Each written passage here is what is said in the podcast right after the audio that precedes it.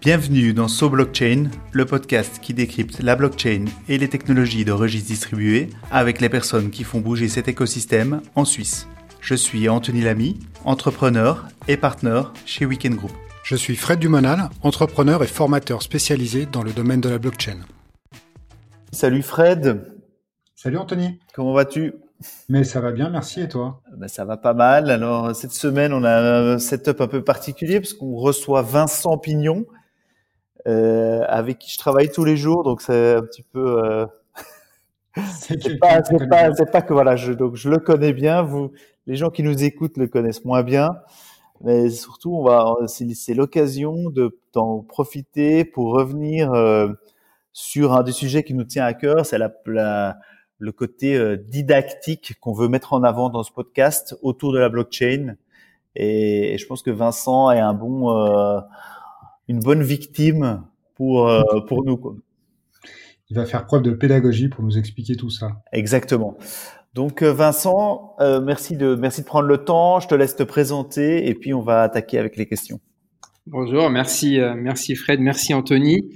alors effectivement, pour me, me présenter brièvement, je suis, peut-être une bonne victime parce que j'ai un, un, background académique. j'ai été professeur pendant longtemps.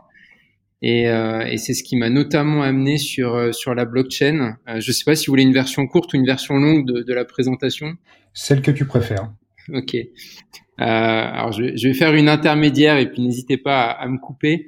Euh, donc sur mon parcours, moi j'ai commencé avec un, un, bachelor en computer science. Donc j'ai très vite démarré sur la technologie, tout en travaillant dans les années 2000 pour un des premiers brokers euh, financier en, en ligne euh, qui, qui s'appelait CPR Online. Euh, après, j'ai continué dans une business school avec une spécialisation entrepreneuriale. et là aussi, toujours en travaillant, j'ai toujours fait mes études en emploi, une partie à la, à la, Commission européenne au Luxembourg, une autre partie à, à, Monaco pour la Société des Bains de Mer. C'est une société étatique qui appartient à la, à la famille royale, où, où j'ai travaillé pendant un an en marge des, des études.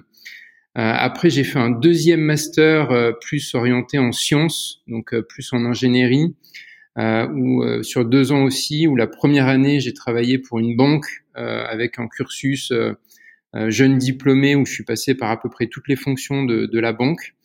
Et une deuxième année où je suis rentré en cabinet de conseil en stratégie et où je suis resté pendant cinq ans et du coup, à l'issue de ce master, euh, j'ai euh, j'ai fait un doctorat principalement sur des sujets liés à, l'économie et à, la régulation des, monopoles naturels, euh, qui, a duré à peu près cinq ans, où je suis passé par différentes universités. J'ai notamment fait un séjour euh, au Royaume-Uni, euh, très intéressant, où j'ai approfondi surtout des éléments théoriques. J'étais j'étais enfermé dans un laboratoire du matin au soir.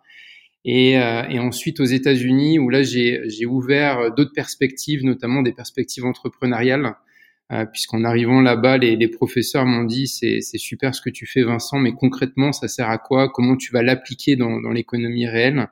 Et c'est comme ça que j'ai créé euh, ma première startup en, en 2008. Euh, où j'ai appliqué en fait les modèles euh, théoriques, les algorithmes que, j'avais initiés sur la valorisation de sociétés non cotées américaines donc en 2008, c'était en pleine, pleine crise financière et euh, je venais apporter une, une valorisation fondamentale à des sociétés non cotées. Aux États-Unis, la particularité, c'est que toutes les données sont open source. Euh, donc c'est assez facile de, de, voir ces informations. Donc je les, je les capturais, je les traitais et j'en ressortissais une, j'en sortais, j'en sortais une analyse, une analyse financière. Et euh, ensuite, bah, euh, j'ai continué avec une deuxième société en rentrant en Europe qui faisait la même chose mais de façon plus approfondie. Euh, j'ai pris un, un poste de, de, professeur à l'université des sciences appliquées à, à Genève, où je suis resté pendant sept ans. Et c'est à ce moment-là, donc en 2010, que j'ai découvert la, la blockchain et que j'ai commencé à travailler dessus d'abord d'un point de vue théorique euh, et ensuite en créant Weekend Group en 2015, euh, qui, qui, est la société euh, que, que, je dirige actuellement. Voilà, voilà pour le parcours rapide. donc 2010, 2010 c'est relativement tôt, parce que pour resituer pour, pour les gens qui nous écoutent, on parle de, de la création de, du protocole Bitcoin en 2009. Donc c'est quelque chose. Comment comment t'es arrivé sur ce sujet-là, sur le sujet de la blockchain euh, rapidement? Alors en fait, j'étais donc aux États-Unis euh, à l'université de, de, de, Californie à Los Angeles pendant cette période, donc euh, en tant qu'étudiant. Et, euh, et c'était déjà un sujet pour les académiques qui, qui était très intéressant sur les perspectives post-crise économique, euh, de dire bah, finalement qu'est-ce qu'on va pouvoir faire et notamment comment on va pouvoir capitaliser sur la technologie. Et, euh, et c'est le moment où, où, il y a eu le papier de, de, Satoshi et puis un mouvement de fond qui était déjà initié avant. Il y avait il y avait déjà une tendance de fond depuis cinq ans avant le, papier de Satoshi euh, pour dire que euh, il fallait faire des choses de façon beaucoup plus décentralisée. On le voyait aussi dans l'écosystème fintech. Euh, il y avait déjà eu beaucoup d'initiatives sur sur des choses qui m'intéressaient beaucoup, notamment le crowdfunding, comment faire du financement participatif et non plus centralisé en passant par une organisation très très centralisée comme une, banque ou une banque centrale. Et c'est comme ça que je m'y suis intéressé. Et, au début, en tant que chercheur, donc, euh, je menais des, des, travaux de recherche euh, pour approfondir le sujet. Et puis, euh, au fil de l'eau, en tant qu'entrepreneur, en voyant le, le, champ des possibles, notamment à un moment où on, on commençait à toucher certaines limites du développement des, des, des, premières grandes entreprises de, de l'Internet. Alors une question du coup fondamentale. Là, tu évoquais donc le papier de Satoshi. Pour ceux qui connaissent pas, c'est le white paper, donc la, on va dire la feuille de route de Bitcoin qui a été euh, mise euh, rendue publique par une personne qui s'appelle Satoshi Nakamoto, mais en fait on ne sait pas qui est cette personne, euh, combien de personnes se trouvent derrière et tout ça. Euh, ça nous ramène à des questions euh, de blockchain, de crypto-monnaie. Tu le dis souvent, la crypto-monnaie c'est une des applications de la blockchain, mais du coup question fondamentale et centrale dans, notre podcast d'aujourd'hui, c'est quoi la blockchain, Vincent? Alors la, blockchain, je pense que c'est euh, et, par rapport à l'ambition de ce podcast, euh, c'est un point important. C'est c'est pas c'est pas si compliqué que ça à comprendre. Euh, c'est avant tout un réseau qui est décentralisé. Euh, donc ce qui a été initié avec euh, avec Internet, c'est de pouvoir faciliter les échanges sur un protocole qui finalement est, est très euh, centralisé et l'une des vertus de, ce nouveau protocole, alors ces nouveaux protocoles, parce qu'il y a beaucoup de protocoles blockchain, euh, comme tu l'évoquais, Bitcoin est, un de ces protocoles, mais euh, aujourd'hui il y en a des, centaines, voire des, milliers. Et chacun de ces protocoles va avoir une gestion, notamment des données et des stockages des informations, voire de la valeur, qui est décentralisée. Donc qui va être recopié sur euh, plusieurs, voire euh, des, euh, des, des, quantités très importantes de serveurs qui sont totalement distribués potentiellement sur la planète. Et ça, c'est une vertu fondamentale de la blockchain, c'est de se dire que on n'a plus à un endroit toutes les informations qui sont qui sont stockées et donc potentiellement qui sont faillibles, puisque si on a une attaque d'un serveur centralisé et on le voit régulièrement avec avec les, les hacks de données de, de grandes entreprises, euh, on va pouvoir accéder à, toutes ces informations, voire euh, aux valeurs qui seraient stockées sur euh, sur ces serveurs si on est une banque ou, une entreprise de ce type-là.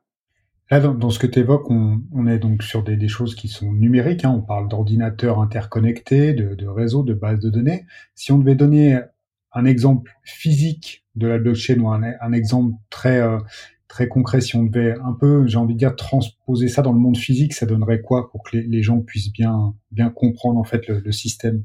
Ouais, alors c'est, si, si, on veut faire un, parallèle très simple et le vulgariser presque à, outrance, euh, je pense que tout le monde, euh, en tout cas dans, dans, nos générations, a, vécu l'époque euh, Napster et l'échange de musique décentralisé, euh, peer-to-peer, de, de pair à pair.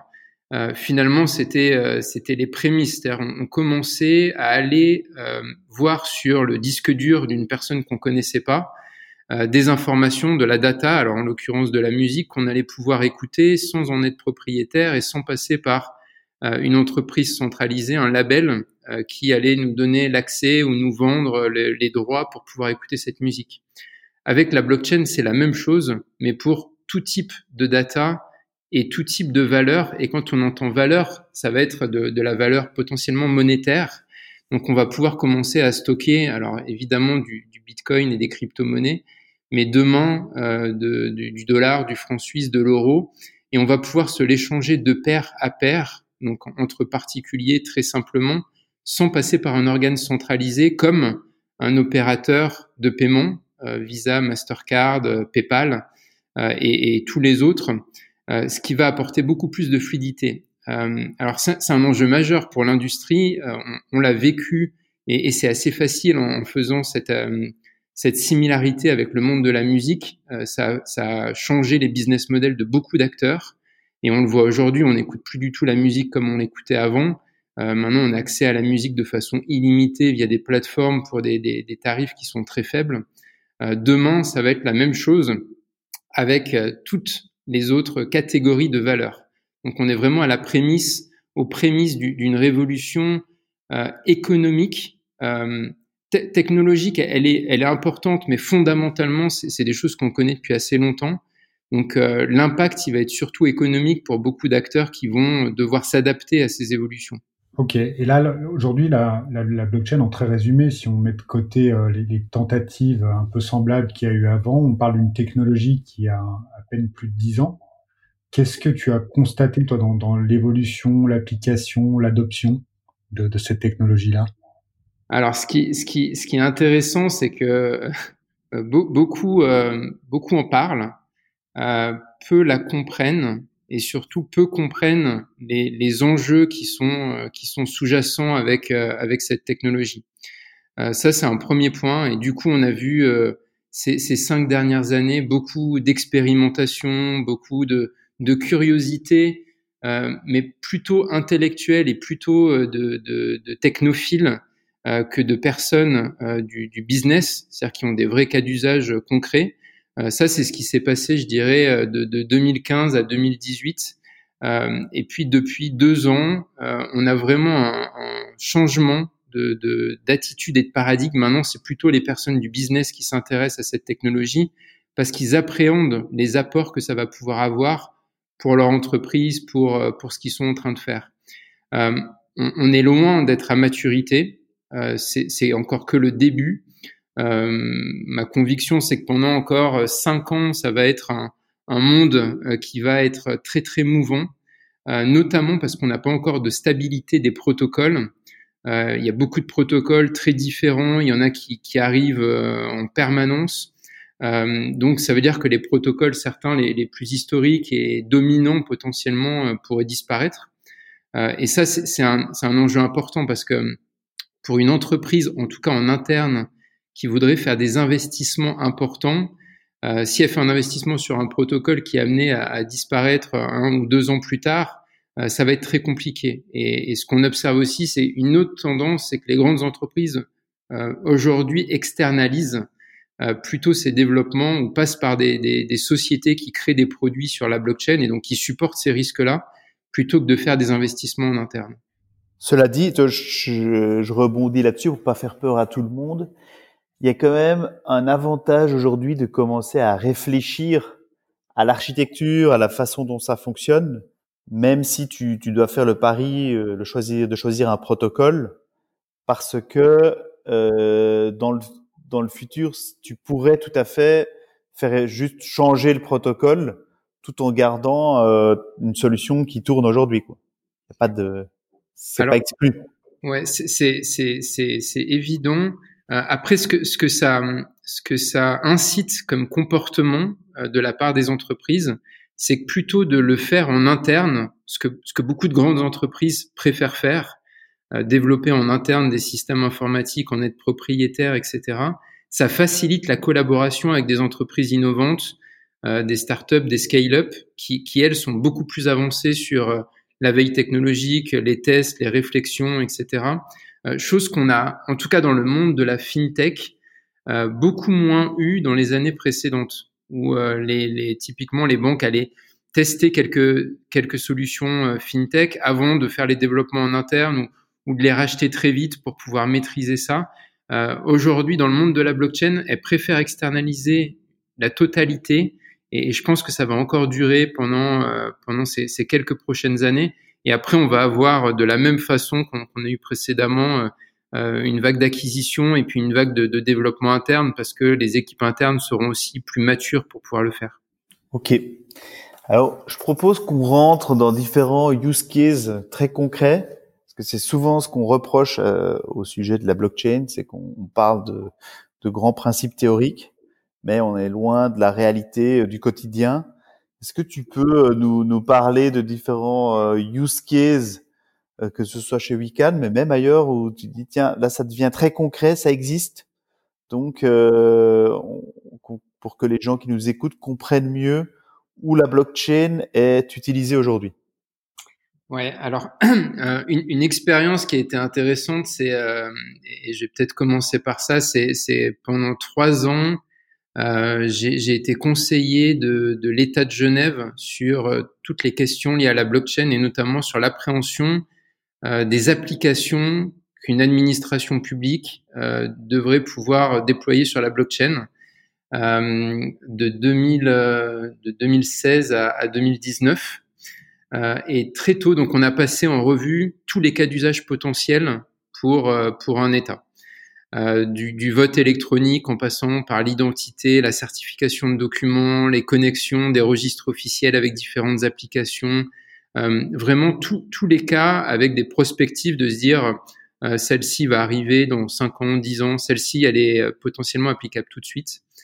Et l'une des premières applications qui, qui est déjà disponible, alors dans beaucoup de pays, on ne voit peut-être pas nécessairement tous à, notre échelle, mais qui est déjà disponible, euh, c'est de pouvoir avoir des connexions entre les registres officiels, donc typiquement le, registre du commerce, le registre fiscal, le registre de la population, etc., et des applications pour avoir une source d'information, donc des datas, euh, qui sont directement connectées à ces applications sans intermédiaire.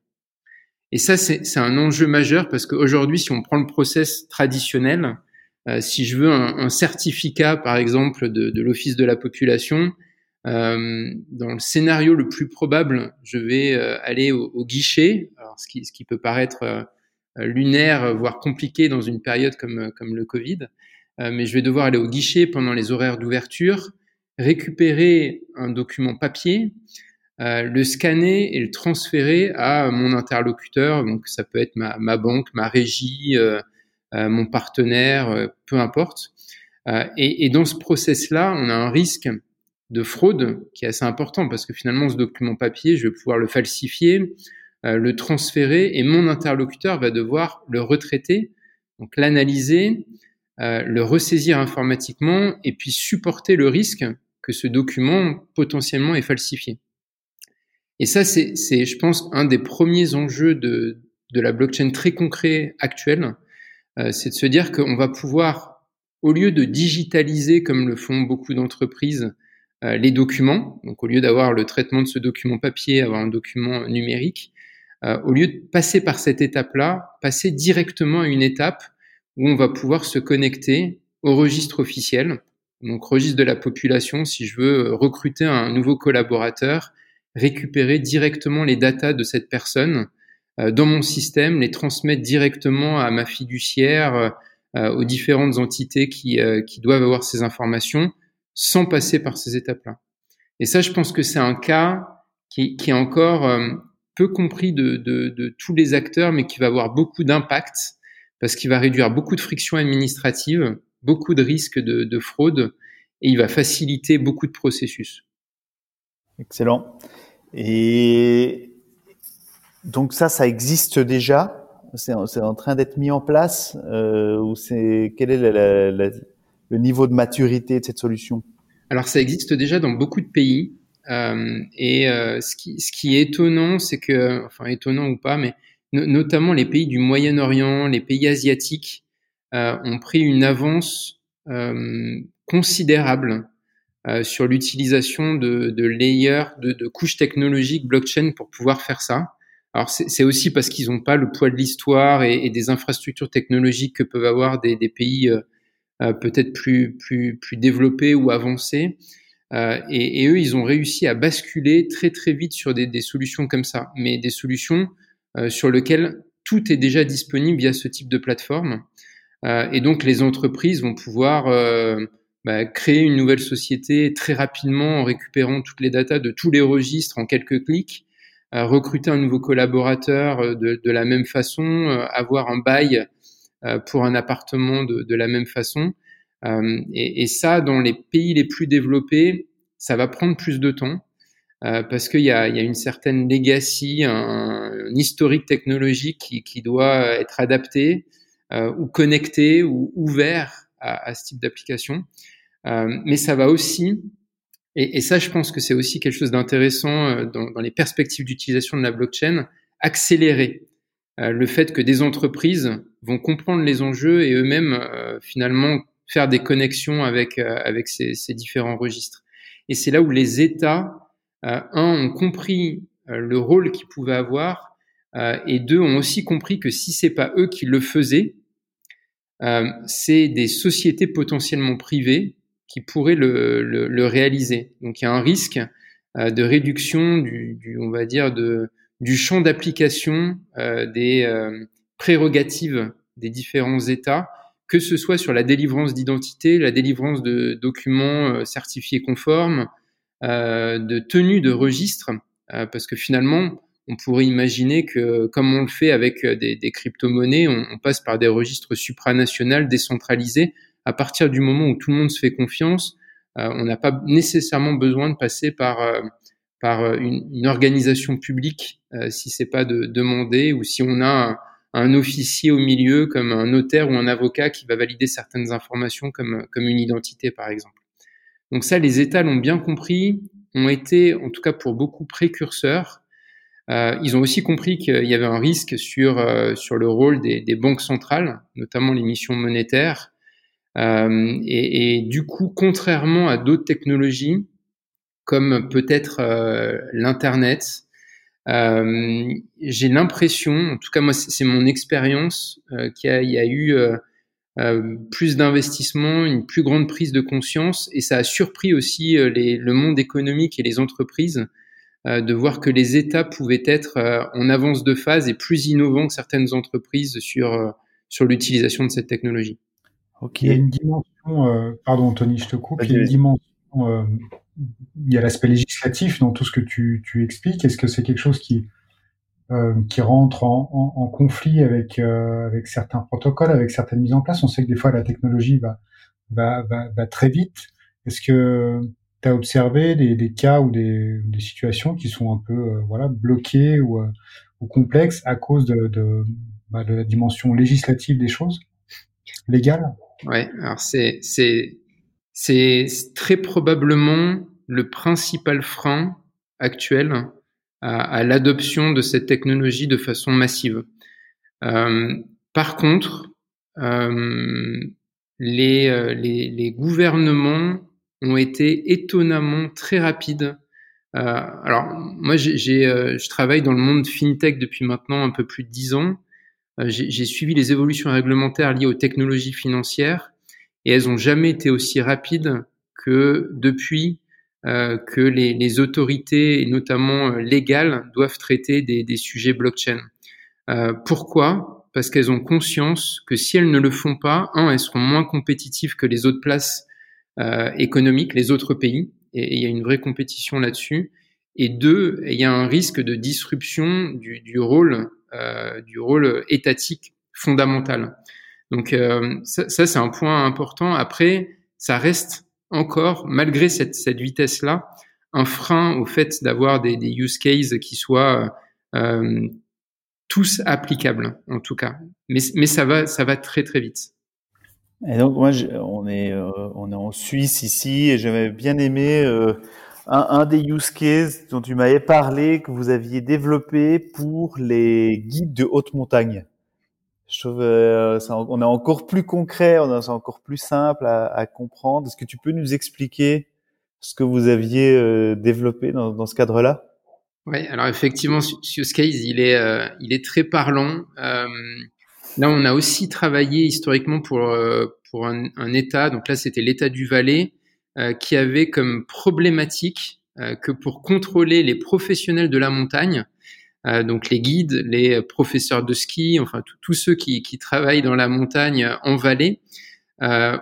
Jusqu'à présent, ils avaient deux personnes qui étaient employées par, par l'État qui allaient sur les chemins ou sur les, les, pistes de ski toute la journée pour faire des contrôles inopinés en espérant trouver des, des, des guides euh, ou des professeurs de ski frauduleux. Alors le, taux de succès était assez catastrophique euh, et c'était quand même un investissement pour, euh, pour le canton de, de faire ça.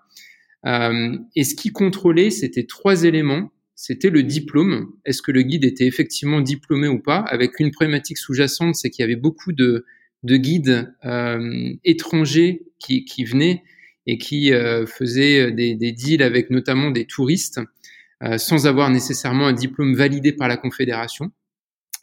Euh, il contrôlait également la formation continue pour être sûr que le guide, après 10 euh, ou 15 années d'exercice, était toujours à jour de, de, de, sa formation. Et surtout, le point le plus important, c'était son assurance responsabilité civile pour être sûr que si il avait un accident grave qui, qui générait une, une avalanche et qu'il disparaissait avec ses clients, il allait pouvoir être couvert par rapport à, l'exercice de sa fonction. Et donc là, ce qu'on a, ce qu'on a développé, euh, c'est exactement euh, ce qu'on évoquait précédemment. Donc c'est se connecter à, alors dans le monde de la blockchain, ce qu'on appelle des oracles, c'est-à-dire des sources d'informations officielles, euh, c'est-à-dire les organismes qui délivrent les diplômes, donc les écoles, qui délivrent les formations continues, toujours les écoles, et qui délivrent les assurances, c'est-à-dire les assureurs. Et là, on a fait des, des connectiques donc dans, sur une infrastructure blockchain avec ces différentes entités. Euh, et on a permis, euh, principalement, donc c'était destiné aux touristes, aux touristes euh, qui contractualisaient avec un guide, de voir sur une application mobile la photo du guide, un QR code, de scanner le QR code et en live, ça allait vérifier ces informations sans que le guide ait à avoir un extrait euh, dans, dans son sac à dos, euh, au cas où il a un contrôle ou au cas où le touriste lui demande cette information. Et en, quelques secondes, donc ça générait euh, une transaction, ça disait si le guide pouvait faire cette course ou pas, ça informait le touriste ou le, le contrôleur, euh, mais surtout ça faisait un contrôle en temps réel de toutes les transactions. Donc finalement, un guide frauduleux ne pouvait plus exercer, puisqu'à chaque fois qu'un touriste informait, c'était le rôle de, l'État que d'informer les touristes, avait une information euh, négative, bah, finalement, il allait dire bon, bah, je vais pas faire la course avec vous, donc euh, donc on arrête tout de suite. je vais aller en chercher un autre. Et, et c'est une application qui est très simple, mais qui est généralisable à tous les cas d'usage où on a besoin de contrôler ce type d'information en, en, temps réel. Euh, et la formation continue, le, le permis de travail, c'est un autre sujet, une assurance, c'est un autre sujet. Euh, c'est des points où, euh, où, on peut avoir ce type d'application. Donc parallèlement, en fait, à la place d'un processus qui pourrait être assez euh, laborieux en termes de prendre des papiers, les envoyer à tel endroit, les faire vérifier, etc., et un processus qui, enfin, qui peut être aussi quelque part biaisé avec des, faux documents ou des, des, des, erreurs, etc. En face, on met ce processus donc qui repose sur la blockchain, qui est dans ce que tu décris automatisé et qui surtout est, sûr et certain, on peut le dire comme ça Alors, il est sûr et certain parce que là, on n'a aucun, aucune possibilité de le falsifier. On est toujours sur une, une data de, première main puisqu'elle vient d'un registre officiel. Euh, donc, euh, l'un des enjeux, c'est que les registres officiels se connectent, mais une fois que c'est fait, après, on est sûr que la data est de bonne qualité et surtout, le, le game changer dans le système, c'est qu'on a un audit qui est en temps réel et qui est systématique. Donc il n'y a pas de place à l'aléa ou au fait qu'on va faire un audit euh, aléatoire avec deux personnes qui vont sur des chemins pour, pour espérer trouver quelqu'un euh, qui, qui est frauduleux. Là, on a un audit de toutes les transactions. Donc il n'y a aucune transaction qui ne peut pas être conforme avec une loi ou une, une réglementation en vigueur. Donc la prochaine fois que je fais une via ferrata en Valais, je, je penserai à Wiccan et je serai euh, donc euh, encadré et protégé exact. grâce à Wiccan. Exact. Et il y a, y, a, y a, un autre enjeu majeur pour, euh, pour, pour une administration ou un, un gouvernement, en, en l'occurrence c'était le cas pour le canton, euh, c'est que pour eux, il y avait un risque d'image très important d'avoir des, des, guides frauduleux qui... Euh, L'exemple qui revenait très souvent, c'était un, touriste asiatique qui part avec un guide frauduleux sans avoir conscience qu'il est en train de, faire cela, qui a un accident, et, là, ça va faire la une des journaux en Asie, etc. Et ça peut mettre euh, à mal l'image de marque du, du Valais comme destination touristique. Et ça, c'était la principale crainte de, l'État, euh, c'est-à-dire comment on sécurise notre, image de marque, et puis ensuite comment on optimise nos process, parce que euh, avoir des personnes comme ça qui, qui, qui font ça de façon aléatoire, c'est presque un non-sens à, l'heure actuelle. Est-ce qu'on a d'autres d'autres use cases? Anthony, tu avais évoqué tout à l'heure des, des, des, use cases qui, que tu disais parlants. Est-ce que tu en as d'autres d'autres en tête? Alors moi, j'en ai un autre qui est qui est assez simple qu'on a fait euh, au, début c'était euh, c'était plus une blague et puis ça s'est avéré être un, un, vrai use case euh, qu'on a initié il y a deux ans. Donc on, réfléchissait à notre notre cadeau de fin d'année euh, pour nos clients et, nos partenaires. Et puis on s'est dit bon comme toutes les entreprises on va faire un truc traditionnel. On va offrir du vin et, ça va être sympa. Et puis en réfléchissant on s'est dit bon c'est bien mais offrir juste du vin, est-ce qu'on peut pas faire un peu mieux que ça? Et puis, euh, euh, il s'avère que dans, nos partenaires, on a un de nos actionnaires qui a un, domaine viticole, et on a dit, bon, bah, est-ce qu'on n'arriverait pas à enregistrer toutes les informations typiquement de, de, traçabilité de la fabrication du vin dans un registre distribué. Comme ça, tout le monde, donc que ce soit une appellation d'origine contrôlée, un distributeur, mais aussi un, un client final, pourrait vérifier euh, le process de fabrication du vin en tout temps, y compris dix ans plus tard, etc. Donc ça, c'était le premier pilier. On s'est dit, bon, bah oui, on va enregistrer ces informations sur le registre distribué. Et ensuite, est-ce qu'on peut pas faire un peu mieux? Euh, Et finalement, on a dit, bon, on va, on va donner une identité, donc euh, ce qu'on ce qu'on appelle de façon un peu barbare tokenisée. on va donner une identité à chaque bouteille de vin. On va créer une identité numérique pour chacune de ces bouteilles et on va permettre de transférer cette propriété euh, de la bouteille à différentes personnes. Donc au début, le producteur de vin va le vendre, alors un client final par exemple va le vendre à un distributeur, etc.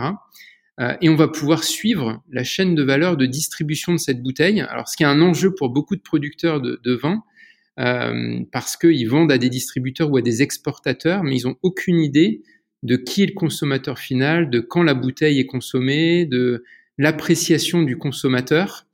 Euh, et, finalement, aujourd'hui, c'est un peu le, le, pendant avec euh, les voyages où, TripAdvisor permet à tout le monde et n'importe qui d'évaluer un hôtel sans nécessairement être client de l'hôtel, ce qui amène à beaucoup de dérives. Euh, là, l'idée, c'était de dire, bah, finalement, on va permettre uniquement aux propriétaires d'une bouteille de vin de pouvoir évaluer cette bouteille et de mettre un commentaire et de dire du coup aussi quand est-ce qu'il a consommé, dans, dans quel euh, contexte et quelle est son appréciation. Et ça, c'est de la data qu'on va pouvoir remonter euh, aux producteurs. Ça, c'est un deuxième axe. Et le troisième axe, c'est qu'on va permettre à ces, personnes de pouvoir transférer euh, la valeur de, cette bouteille à une autre personne de façon sécurisée. Puisque finalement, on, pourrait être certain euh, que la personne est bien le propriétaire et c'est pas quelqu'un qui vient de, le voler euh, dans une cave ou qui, a créé une, fausse bouteille, par exemple, qui aurait pas une identité certifiée par le producteur. Donc ça, c'est un use case très simple, très parlant, et, et, surtout quand on euh, quand on l'a offert ensuite à, à, nos clients et à nos partenaires, qui permet de dédramatiser l'usage de la blockchain, parce que la blockchain, c'est transparent, c'est comme une infrastructure Internet. Euh, quand on va en ligne et qu'on fait une recherche sur Google, euh, on n'a pas appris à coder, on n'a pas compris ce que c'était qu'un protocole HTTP euh, quelque chose. par contre, on utilise Internet. Et, et aujourd'hui, c'est ce qui manque pour que le grand public ait, vraiment euh, une réelle compréhension et appréhension de la blockchain, c'est l'utiliser dans son quotidien, euh, tous les jours, euh, sans avoir à se poser des questions techniques ou à entendre des, discours techniques euh, parce que demain, on, on, les aura plus du tout. Il y aura des interfaces graphiques très développées et, ça sera très simple et très fluide d'utiliser euh, euh, une application basée sur une infrastructure blockchain. Très bon, très bon, cas d'usage. Ben, le, le, vin, j'aime. J'aime bien l'image et j'ai aussi entendu récemment il y a un site, je pense qu'il s'appelle logtrip.com, qui répond à ce, ce, que tu mentionnais. C'est vrai que sur sur TripAdvisor et autres, tu t'es jamais sûr que la personne a vraiment été dans l'hôtel. Et eux euh, essayent, grâce à la blockchain, de pallier à ce genre de problèmes, qui sont un petit peu des, des, des soucis intrinsèques à, à Internet. Euh, c'est fantastique d'avoir les avis de tout le monde, mais comment être sûr que la personne effectivement, euh, enfin, dit effectivement la vérité. Et ça, je pense que la, la, la, blockchain va pouvoir amener des solutions euh, par rapport à ça.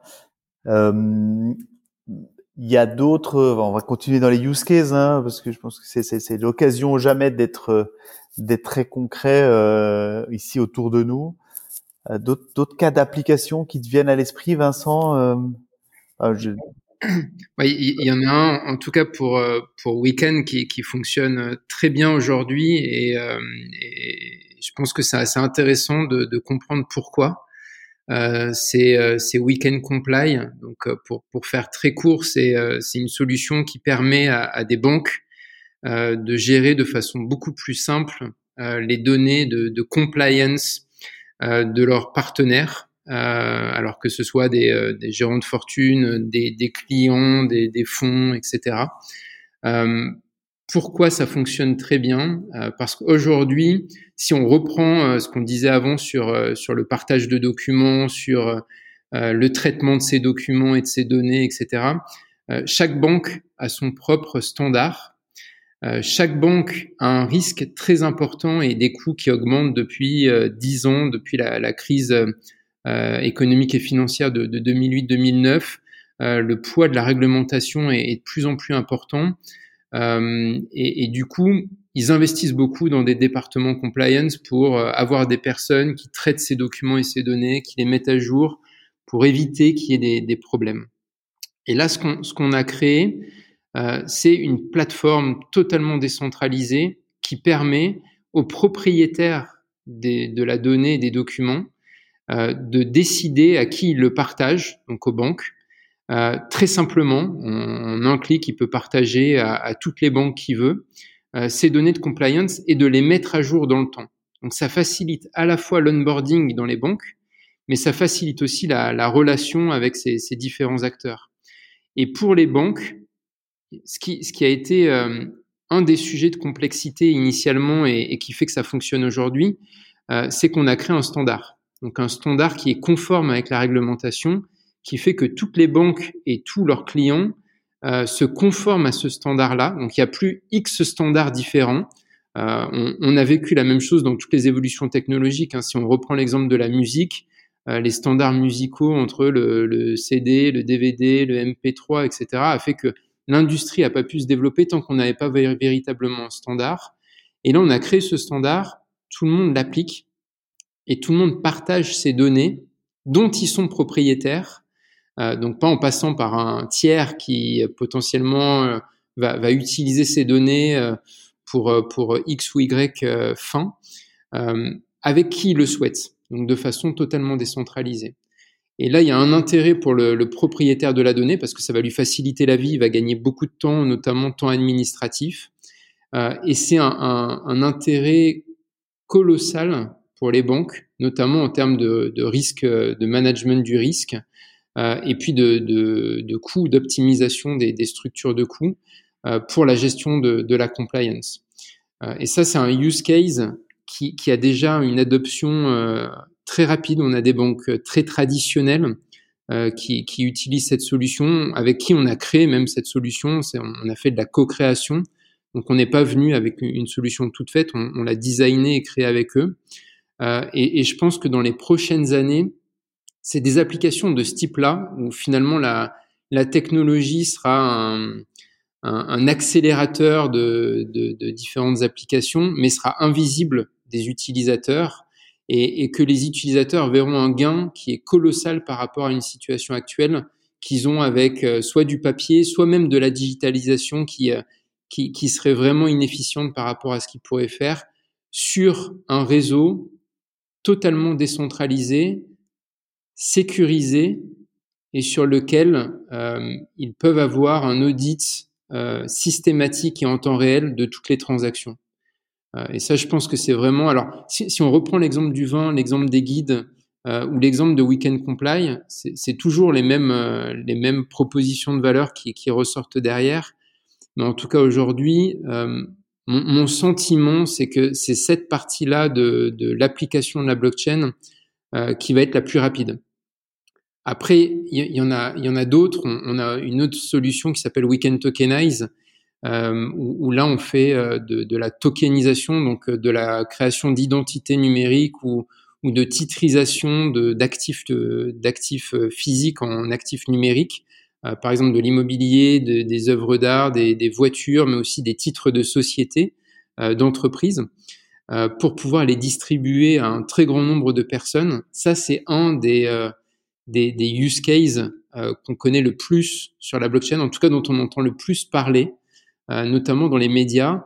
Euh, mais c'est pas encore un use case sur lequel il y a une adoption qui, est une adoption massive pour plein de raisons euh, qui, sont tout à fait valables parce qu'il y, a une infrastructure à mettre en place chez beaucoup d'acteurs euh, et notamment les banques.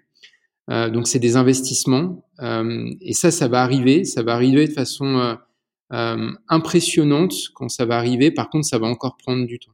Comme, comme tu le dis, donc on a beaucoup parlé de tokenisation. Juste pour, pour les personnes qui nous écoutent, en très résumé, donc je prends un immeuble et je le divise en jetons et je peux euh, vendre ou revendre ou distribuer ces jetons. C'est un peu comme ça qu'on pourrait le qu'on pourrait le simplifier, j'ai envie de dire. C'est, exactement ça. Euh, alors après, il y a, y, a deux, y a deux éléments qui sont importants. La, la première, le premier élément, c'est, euh, on va dire, la structuration juridico-financière euh, et là, il y a, y a, rien de, de, très nouveau. C'est quelque chose qui existe depuis déjà euh, très longtemps. C'est ce qu'on appelle la titrisation. Euh, donc, c'est mettre la propriété d'un actif quel qu'il soit dans, dans, une société et mettre des titres de cette société. La titrisation, c'est quelque chose de très connu, notamment dans, le monde de la finance. la nouveauté, c'est qu'on va digitaliser ces titres. Donc, au lieu d'avoir des titres papier, qui du coup sont relativement difficiles à transférer, en tout cas euh, euh, de façon même quasiment impossible de pair à pair, peer-to-peer. Euh, là, avec des titres numériques, on peut imaginer que si on prend un immeuble et qu'on émet un million de titres sur cet immeuble, si, si tu en as un titre, tu vas très facilement pouvoir, selon certaines règles, revendre ce titre à, Anthony, par exemple, pour une valeur que vous aurez fixée entre vous. Donc de façon totalement libre. Euh, où c'est le marché qui va apporter une certaine liquidité à ces titres. Et ça, c'est le principal euh, euh, changement, c'est que ça va être accessible entre guillemets au plus grand nombre, puisque finalement, on peut imaginer que tout le monde pourrait être copropriétaire d'un bien immobilier pour quelques quelques francs ou, quelques dollars, alors qu'aujourd'hui, avec la titrisation, c'est plutôt réservé à, à, à, des investisseurs qui sont des investisseurs qualifiés, donc qui, qui vont investir des montants assez conséquents. Et le deuxième point, c'est qu'on va apporter de la liquidité à ces titres. Euh, donc on peut facilement imaginer que dans peu de temps, euh, quand on va se connecter sur, euh, sur son e-banking ou, sur son interface où on va gérer tous ses actifs, euh, on aura une représentation digitale de tous ces actifs, donc euh, francs suisses, dollars, son actif immobilier, sa voiture, sa, sa montre, etc. Euh, donc on aura une valorisation de tout son patrimoine et on va pouvoir faire des arbitrages beaucoup plus simples, notamment sur la partie illiquide de son patrimoine. Euh, donc là, là typiquement l'immobilier, des actions de société, euh, euh une œuvre d'art, on, pourrait décider de, le vendre euh, et d'avoir un marché pour ça et en quelques minutes, voire même quelques secondes, euh, solder ses positions sur ce type d'actifs. Et ça, ça c'est le principal euh, impact que va avoir la, tokenisation, c'est apporter de la, de la, liquidité. Alors pour ça, il faut qu'on ait un marché, il faut qu'il y ait euh, de l'éducation, que les gens comprennent ces enjeux. Euh, ça va prendre encore un petit peu de temps, mais, euh, mais ça va être un impact majeur pour, pour l'industrie financière en, général. Et aussi, une des, une des pièces manquantes du, puzzle aujourd'hui, c'est les exchanges Aujourd'hui, tu peux euh, créer des jetons. Euh, tu peux, si tu veux, on peut se les échanger entre nous. Mais pour vraiment pouvoir les mettre à disposition de, de, de, gens euh, qu'on ne connaît pas. Aujourd'hui, il n'y a pas encore de solution idéale, mais elles sont, elles sont en construction. J'ai l'impression que en 2021, c'est vraiment l'année qui va voir naître ce genre de, de place de marché où ben, cette promesse de la tokenisation va commencer à être plus, plus visible. Exact. Alors, il, y a, il y a vraiment dans la tokenisation, il y a, il y a deux parties très très différentes. Il y a, une première partie, euh, on, on, va dire, qui est devenue euh, grand public et sur lequel on a des solutions très très euh, efficientes. Euh, c'est sur les marchés des, euh, alors sans rentrer dans, dans, trop de termes techniques parce que je, sais que c'est pas l'objectif, mais sur, sur les jetons euh, numériques de, de paiement ou d'utilité. Euh, et on a eu notamment euh, ça en 2017-2018 avec la vague des, euh, des, des ICO, les, les, Initial Offering, où, où, là on a vu émerger des marchés pour ce type de jetons. Et, et aujourd'hui, on voit que c'est très très facile euh, d'acheter et de vendre euh, des, des crypto-monnaies, du Bitcoin, de l'Ether et, et, tous ces, ces jetons d'utilité ou, ou, de paiement qui, qui peuvent exister. Ça, ça, ça, fonctionne déjà très bien. Euh, la partie qui est manquante, et, c'est là où, euh, où, Anthony, je te rejoins, ça, va arriver euh, tout bientôt, et puis beaucoup d'acteurs investissent euh, des, montants très importants pour que ça arrive le plus vite possible. C'est sur les, jetons d'investissement, donc ces titres financiers qui vont représenter des actifs financiers, des securities. Et, là, on n'a pas encore de place de marché qui sont qui sont vraiment installés. Euh, il y a beaucoup de bourses traditionnelles qui, euh, qui travaillent dessus. Il y, a, il y a, le Nasdaq qui, qui travaille dessus, il y a Dutch Bourse, il y a, il y a SIX en Suisse, euh, la bourse australienne. Quasiment toutes les bourses ont, ont, des équipes qui sont dédiées à ça. en Suisse, pour donner un ordre d'idée, c'est quelques centaines de personnes qui, qui aujourd'hui sont en train de créer cette plateforme. Et en, en parlant de plateforme, ça veut dire qu'ils sont en train de changer toute l'infra de base de, de la bourse Alors qui, qui s'appellera SDX, euh, avec une nouvelle façon de procéder, une nouvelle tuyauterie, une nouvelle façon d'émettre des titres et une nouvelle façon de communiquer avec tous les acteurs qui interagissent avec la bourse, c'est-à-dire les, les, banques, les agents de titres, les, les asset managers, etc. Donc c'est un changement fondamental et, et demain, c'est toute cette tuyauterie qui va être renouvelée à l'échelle internationale et l'enjeu, ce sera un enjeu de timing pour ceux qui n'auront pas anticipé ce mouvement, euh, c'est que ça, ça, pourrait prendre euh, du temps et, et de l'investissement euh, pour, pour ces personnes-là. Excellent, très bon, euh, très bon résumé. On a, on a, fait un bon tour. Allez, j'en profite pour remettre, euh, rajouter un des sujets euh, que j'aime beaucoup. c'est le, le, le, le, projet que qu'on a avec les, la Chambre des notaires à, à Genève parce que souvent dans la presse, on va lire que la blockchain va euh, euh, rendre le rôle des notaires euh, caduque et pourrait remplacer euh, les notaires en fait. Or, euh, dans, la réalité, on se rend compte que plutôt euh, que les remplacer, on, a la, la, blockchain crée des opportunités pour les notaires. Est-ce que tu peux expliquer en quelques mots ce que ce qu'on est en train de faire avec, euh, avec les notaires? Ouais, alors c'est très très juste. Hein. De, depuis, euh, depuis maintenant euh, plus de cinq ans, la majeure partie des papiers dans, dans les médias ont pour message de dire que la blockchain va, va supprimer des intermédiaires. Il y a, vraiment beaucoup d'éléments derrière qui, qui sont qui sont faux et qui sont à étudier. C'est typiquement le cas des notaires euh, c'est que il y a beaucoup d'articles qui ont dit que les, notaires allaient euh, être disruptés avec la blockchain. Et, aujourd'hui, ce qu'on se rend compte, c'est que plus que jamais, on a besoin de personnes comme les notaires euh, pour pouvoir faire deux choses principalement. C'est identifier les personnes qui interagissent sur la blockchain. Parce que si demain je veux vendre mon, appartement dont j'ai bien inscrit la propriété sur un registre distribué, euh, pour cela, l'acheteur, il va, il va voir que euh, une personne est propriétaire de cet appartement. Comment il va vérifier que c'est bien moi qui suis cette personne? Euh, Là, on aura besoin d'un officier public, d'un tiers de confiance. et ça, ça sera nécessairement et encore plus qu'avant des personnes comme des notaires. Donc le premier élément, c'est identifier les personnes qui vont interagir pour faire des transactions de valeur, principalement sur des registres distribués. Donc ça peut être des transactions de valeur euh, immobilières, ça peut être des, euh, des, successions, ça peut être n'importe quelle transaction.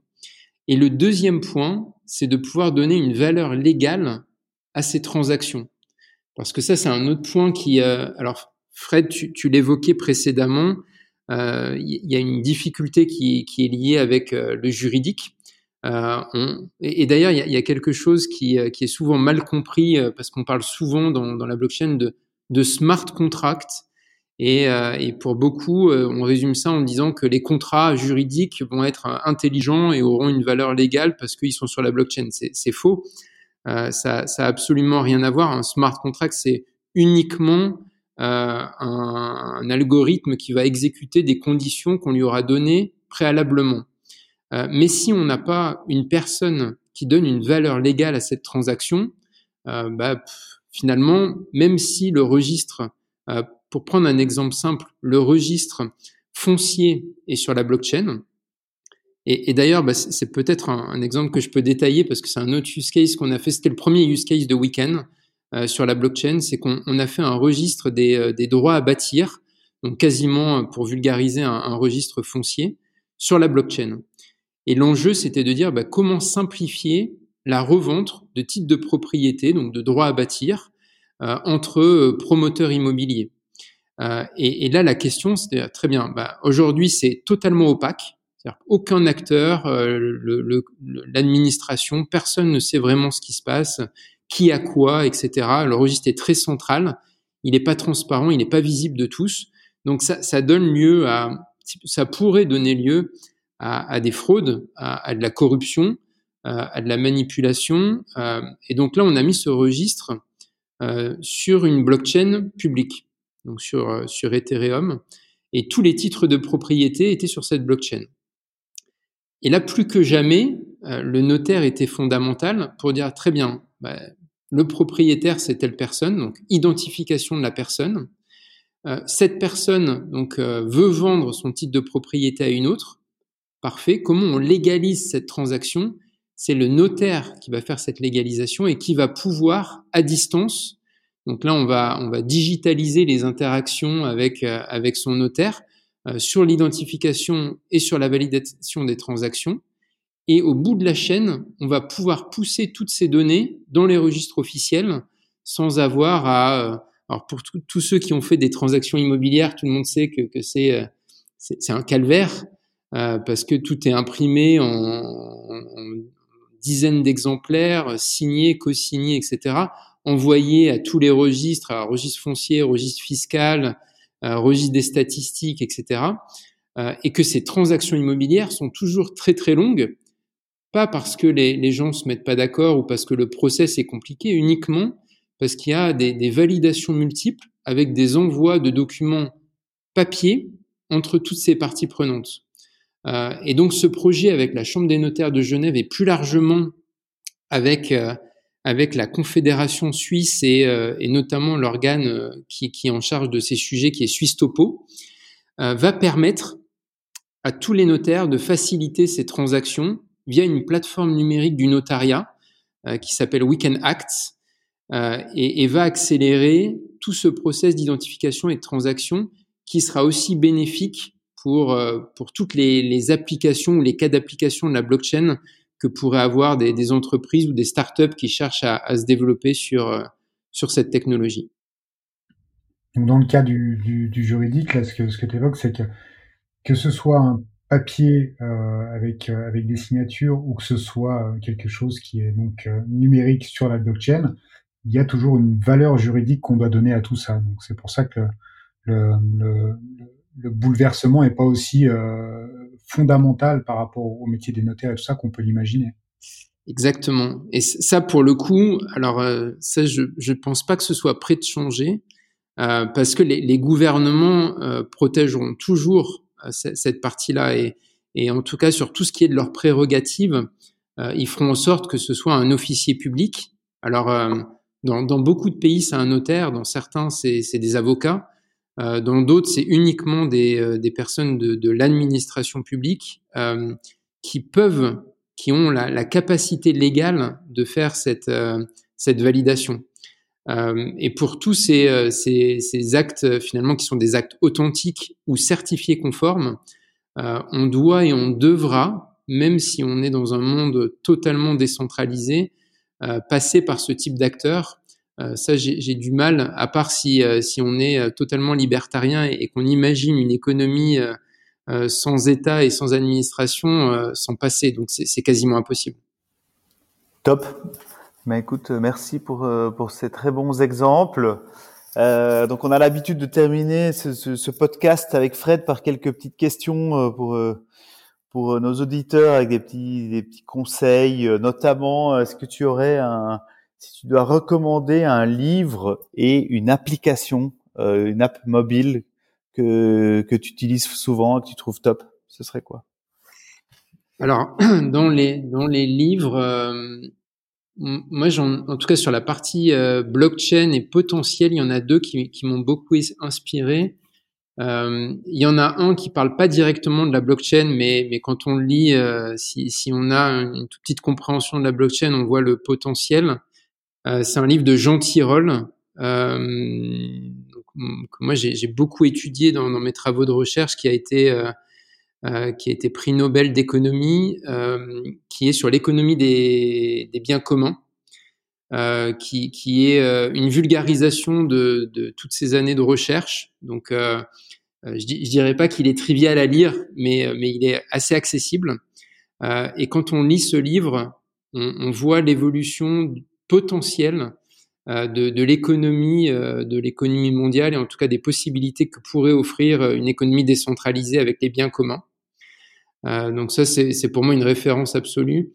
et puis un autre auteur, alors en l'occurrence autrice que, que, je recommanderais, c'est Primavera de Filippi. Je sais pas si, si vous la connaissez, mais c'est c'est une des personnes qui m'a beaucoup inspiré. C'est aussi une chercheuse entrepreneuse. Euh, CNRS, c'est ça. Ouais, qui a, qui a, été, euh, qui a fait son doctorat entre le CNRS et puis euh, et puis Harvard, euh, et qui, qui a beaucoup écrit euh, sur la blockchain, qui, qui continue de beaucoup écrire euh, et qui a beaucoup écrit sur les, les, les biens communs, la production notamment artistique et comment protéger sa production grâce à la blockchain. Euh, donc euh, là, on, on, parle vraiment des, des, biens communs et puis euh, aussi euh, tout ce qui est associé à ça, c'est-à-dire l'open source et comment on, protège une production intellectuelle avec avec de, de l'historique de transactions. Dans le monde open source, c'est quelque chose qui est pas nouveau, qui qui est pas nécessairement lié à, à des infrastructures distribuées comme la blockchain. Par contre, ça permet vraiment d'archiver toutes ces étapes-là dans le temps et de les rendre visibles du plus grand nombre. Elle, a écrit un, livre, euh, un, petit livre, je sais plus dans quelle collection c'est, c'est des collections qui ressemblent un peu au que sais-je sur, euh, je crois, la blockchain et les crypto-monnaies, qui était, euh, qui est assez intéressant pour le grand public. Et je crois qu'il y a aussi une ou deux interviews qui sont super sur YouTube, Primavera des Philippines, ça vaut le coup de. On mettra les liens si on les, si on les trouve, Fred, dans, dans les notes de l'épisode. Ça marche.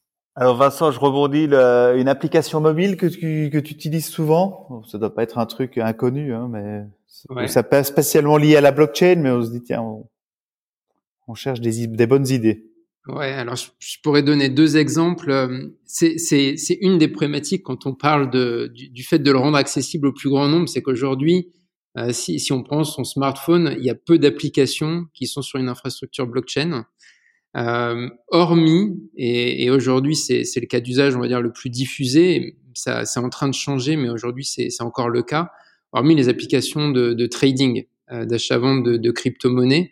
Euh, donc euh, pour, pour moi, la seule que j'ai sur mon smartphone qui a un layer blockchain, c'est pour, pour, pour ça, achat-vente de crypto-monnaies.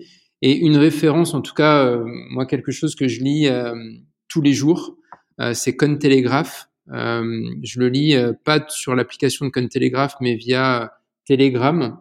Euh, et c'est une source d'information qui est assez intéressante parce que on voit régulièrement les, évolutions des cas d'usage, ce qui est en train de se passer, etc., les, tendances de la blockchain. Alors c'est très prolixe, donc c'est difficile de suivre euh, tout le temps toutes ces news, euh, mais c'est l'une des sources de référence. Top, eh bien, merci beaucoup, merci Vincent pour pour ce, cette discussion très concrète. Fred, est-ce que j'oublie quelque chose? Non, je crois que, en tout cas, moi, j'ai rien à ajouter. Merci beaucoup, Vincent, pour, pour toutes ces explications.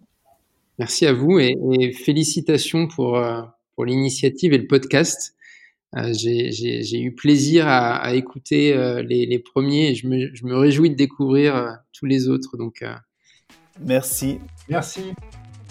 Bravo, vous avez écouté ce podcast jusqu'au bout. Merci d'en parler autour de vous et de donner une note. 5 étoiles, si possible, sur votre plateforme d'écoute favorite. Le Studio Point Zéro et ce podcast sont réalisés grâce au soutien de l'école Créa Genève et de l'agence Wow, une des meilleures agences. Voire la meilleure agence en marketing digital dans la région. Tous les liens mentionnés dans ce podcast ainsi que ceux vers nos sponsors se trouvent dans les notes sous cet épisode. Merci Fred. Merci Anthony. Ciao.